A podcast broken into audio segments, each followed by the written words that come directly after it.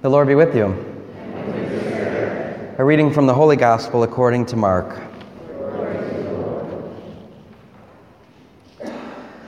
On the first day of the feast of unleavened bread, when they sacrificed the Passover lamb, Jesus' disciples said to him, Where do you want us to go and prepare for you to eat the Passover?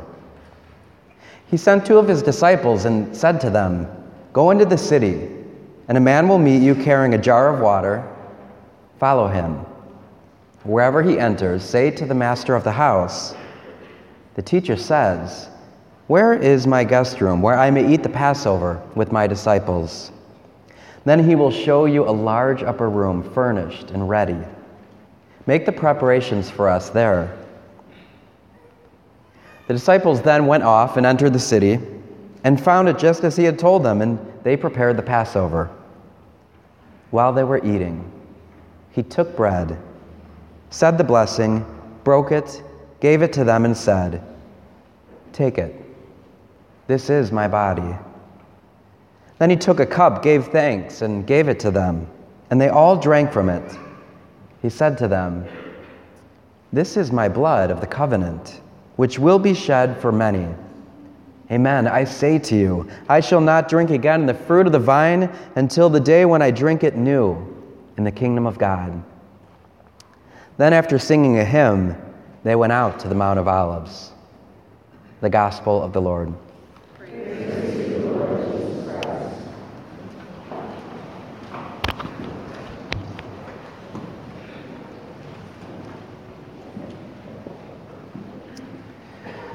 Earlier this week, I was celebrating my mother's birthday, who's here actually, my mother Dee. Her birthday is Tuesday, so happy birthday in advance, Mom. We're celebrating her birthday, and um, all my nieces and nephews were there.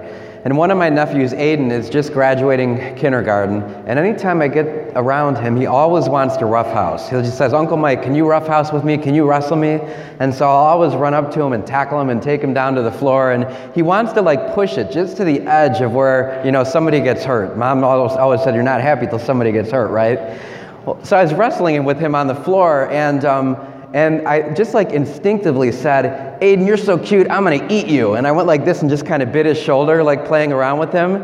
And I was thinking about that later, and I thought, that is so weird, right? That's a weird phrase to say to a kid. You're so cute, I'm gonna eat you up. Like, why do we say that? It's just a weird uh, thing that we say. So I've been kind of thinking about that and just pondering why do we, why, when someone is so cute, do we have this notion that we wanna eat them up, we wanna take them inside to us?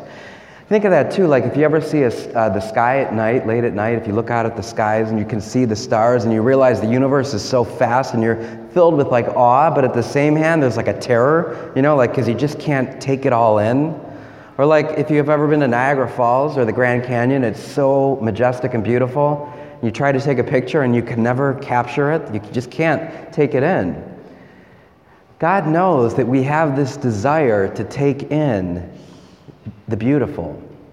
And God, who created the natural wonders of the world, created everything beautiful, knows that we have this desire to take Him in, to want to capture Him in some way, to want to eat Him in some way. And so He makes Himself available to us. You know, He actually says, as we heard in the gospel in, in just a few moments, as the gifts and bread and wine are brought forward, take and eat.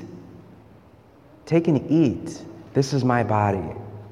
So the God of the universe wants to allow us to eat him, to take him into us.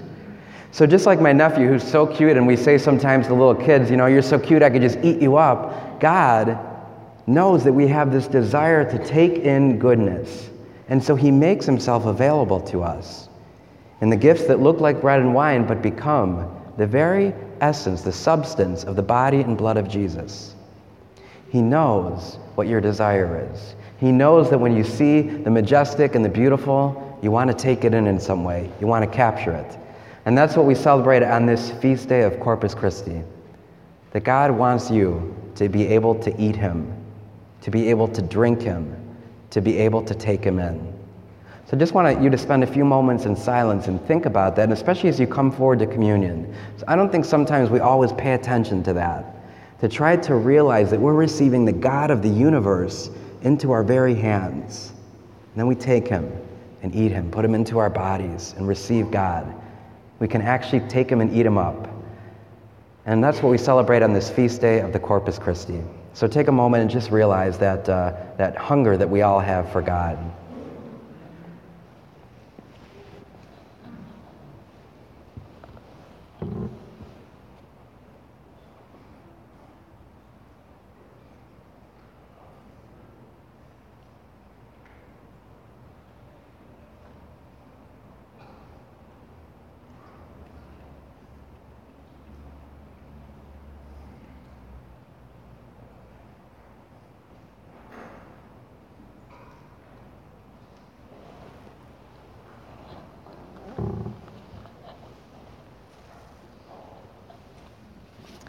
We now stand together and profess our faith.